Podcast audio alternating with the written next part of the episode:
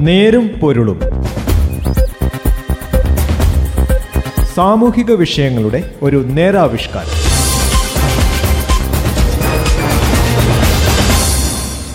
നമസ്കാരം. നേരും പൊരുളിന്റെ പുതിയൊരു അധ്യായത്തിലേക്ക് സ്വാഗതം.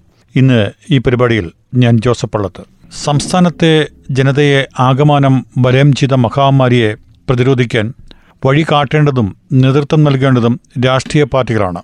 ഇക്കാര്യത്തിൽ അഭിജിത്വവും പക്വതയും കാണിച്ച് രാഷ്ട്രീയ പാർട്ടികൾ മാതൃക കാട്ടുക തന്നെ ചെയ്യണം. നേരും പൊരുളും ഇന്ന് ഈ വിഷയത്തിലേക്കാണ്. കോവിഡ് മഹാമാരിയുടെ പ്രതിരോധത്തിലും വ്യാപനത്തിലും ഒരുപോലെ മുന്നിട്ട് നിന്ന സംസ്ഥാനമാണ് കേരളം. കോവിഡ് ഒന്നാം തരംഗത്തിന്റെ സമയത്ത് ലോകത്തിന്റെയാകെ പ്രശംസ പിടിച്ചുപറ്റാൻ കേരളത്തിന് സാധിച്ചു. എന്നാൽ രണ്ടാം തരംഗത്തിന്റെയും ഇപ്പോൾ മൂന്നാം തരംഗത്തിന്റെയും സമയത്ത് ആ നിയന്ത്രണം നാം കൈവിട്ടു. ആദ്യകാലത്ത് സമ്പർക്ക വിലക്ക് നടപ്പാക്കാൻ അഹോരാത്രം പ്രവർത്തിച്ച പൊതുപ്രവർത്തകരുടെ കൂട്ടത്തിൽപ്പെട്ടവർ തന്നെ പിന്നെ പിന്നെ ആ ജാഗ്രതയൊക്കെ കൈയൊഴിയുന്ന കാഴ്ച കണ്ടു. തെരഞ്ഞെടുപ്പ് യോഗങ്ങളും സ്വീകരണങ്ങളും സമരങ്ങളും സമ്മേളനങ്ങളും ആൾക്കൂട്ടങ്ങളുടെ വലിപ്പത്തിലൂടെ കേമമാക്കാനാണ് സംഘടനകൾ ശ്രമിച്ചത്. നിയന്ത്രിക്കാൻ ഉത്തരവാദപ്പെട്ട അധികൃതരും പോലീസും നിസ്സംഗരായി നിന്നു. ലോകത്തിൽ കോവിഡ് സാന്ദ്രത ഏറ്റവും കൂടുതലുള്ള പ്രദേശങ്ങളിൽ കേരളം ഇന്ന് ഏറ്റവും മുന്നിലാണ്.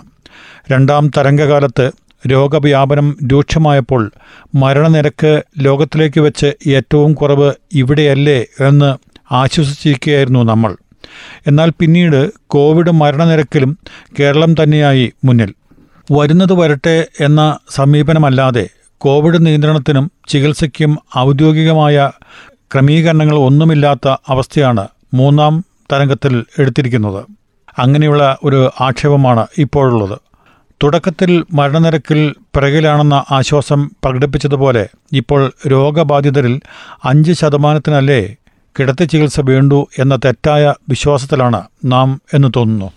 മൂന്നാം തരംഗത്തിൽ അതിവേഗം പടർന്നു പിടിക്കുന്ന ഒമിക്രോൺ വകഭേദമടക്കം വലിയ ഭീഷണിയാണ് ഉയർത്തുന്നത്. ആരോഗ്യവകുപ്പിന്റെ നേതൃത്വത്തിൽ കേന്ദ്രീകൃതമായ പരിശോധന ഒന്നുമില്ലാതിരുന്നിട്ടും പതിനായിരക്കണക്കിന് ആളുകൾ ദിവസേന രോഗബാധിതരാകുന്നു. വകഭേദമേത് എന്നുപോലും വ്യക്തമല്ല. തലസ്ഥാന നഗരത്തിൽ പരിശോധിക്കുന്നതിൽ പകുതിയോളം പേരും കോവിഡ് പോസിറ്റീവാകുന്നു എറണാകുളത്തും നില വ്യത്യസ്തമല്ല.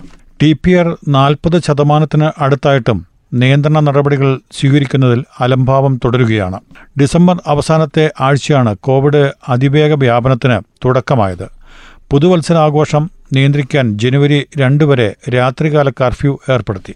വിവാഹത്തിനും മരണാനന്തര ചടങ്ങുകൾക്കും അൻപത് പേരിലധികം പാടില്ലെന്ന വിലക്ക് ഏർപ്പെടുത്തി. രാഷ്ട്രീയ പാർട്ടികളുടെയും മറ്റും പരിപാടികളിൽ വൻ ജനക്കൂട്ടത്തെ കണ്ടുകൊണ്ടിരിക്കുന്ന നാട്ടുകാർ നിയന്ത്രണങ്ങൾ പാലിക്കാൻ തയ്യാറായില്ല. എല്ലാ വിഭാഗത്തിനും ബാധകമായ കർശന നിബന്ധനകൾ ദുരന്ത നിവാരണ നിയമത്തിലെ വ്യവസ്ഥകൾ പ്രകാരം ഉത്തരവായി ഇറക്കാൻ തയ്യാറാകാതിരുന്നത് എന്തുകൊണ്ടാണ് എന്നതാണ് പ്രശ്നം. സ്കൂളുകളിലും കോവിഡ് ബാധ രൂക്ഷമായ സാഹചര്യത്തിൽ അടുത്തയാഴ്ച അതായത് ജനുവരി ഇരുപത്തിയൊന്ന് മുതൽ വിദ്യാലയങ്ങൾ അടച്ചിടുമെന്നാണ് വിദ്യാഭ്യാസ വകുപ്പ് നടത്തിയ പ്രഖ്യാപനം. നാളെ മുതൽ എന്ന് പറയുന്നതിന് പകരം അടുത്തയാഴ്ച എന്നതിന് എന്താണ് യുക്തി? ലോക്ക്ഡൌൺ ഒഴിവാക്കിക്കൊണ്ട് തന്നെ കർശന നിയന്ത്രണത്തിനുള്ള നടപടി ആയിരുന്നു ആവശ്യം. സംസ്ഥാനത്ത് ഭരണത്തിൽ നേതൃത്വം കൊടുക്കുന്ന സി പി എമ്മിന്റെ മൂന്നാഴ്ച മുമ്പ് മൂന്നാം തരംഗ സൂചനയുടെ ഘട്ടത്തിൽ തന്നെ നേരത്തെ പ്രഖ്യാപിച്ച ദേശീയ പ്രക്ഷോഭ പരിപാടികൾ അടക്കമുള്ള സമര പരിപാടികൾ നീട്ടിക്കൊണ്ടുപോകുന്നത് ഒഴിവാക്കാമായിരുന്നു. നിശ്ചയിച്ച പരിപാടികൾ നിർത്തിവെക്കുന്നതിന് പ്രയാസമുണ്ടാകാം. എന്നാൽ സംസ്ഥാനത്തെ ജനതയെ ആകമാനം വലയം ചെയ്ത മഹാമാരിയെ പ്രതിരോധിക്കാൻ വഴി കാട്ടേണ്ടതും നേതൃത്വം നൽകേണ്ടതും രാഷ്ട്രീയ പാർട്ടികൾ തന്നെയാണ്. ഇക്കാര്യത്തിൽ ഔചിത്യവും പക്വതയും കാണിച്ച് രാഷ്ട്രീയ പാർട്ടികൾ മാതൃക കാട്ടണം.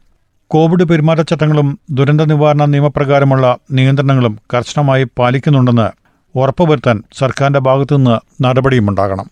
നേരുംപൊരുളിന്റെ ഇന്നത്തെ അധ്യായം ഇവിടെ അവസാനിക്കുന്നു. നന്ദി നമസ്കാരം. നേരും പൊരുളും. സാമൂഹിക വിഷയങ്ങളുടെ ഒരു നേരാവിഷ്കാരം.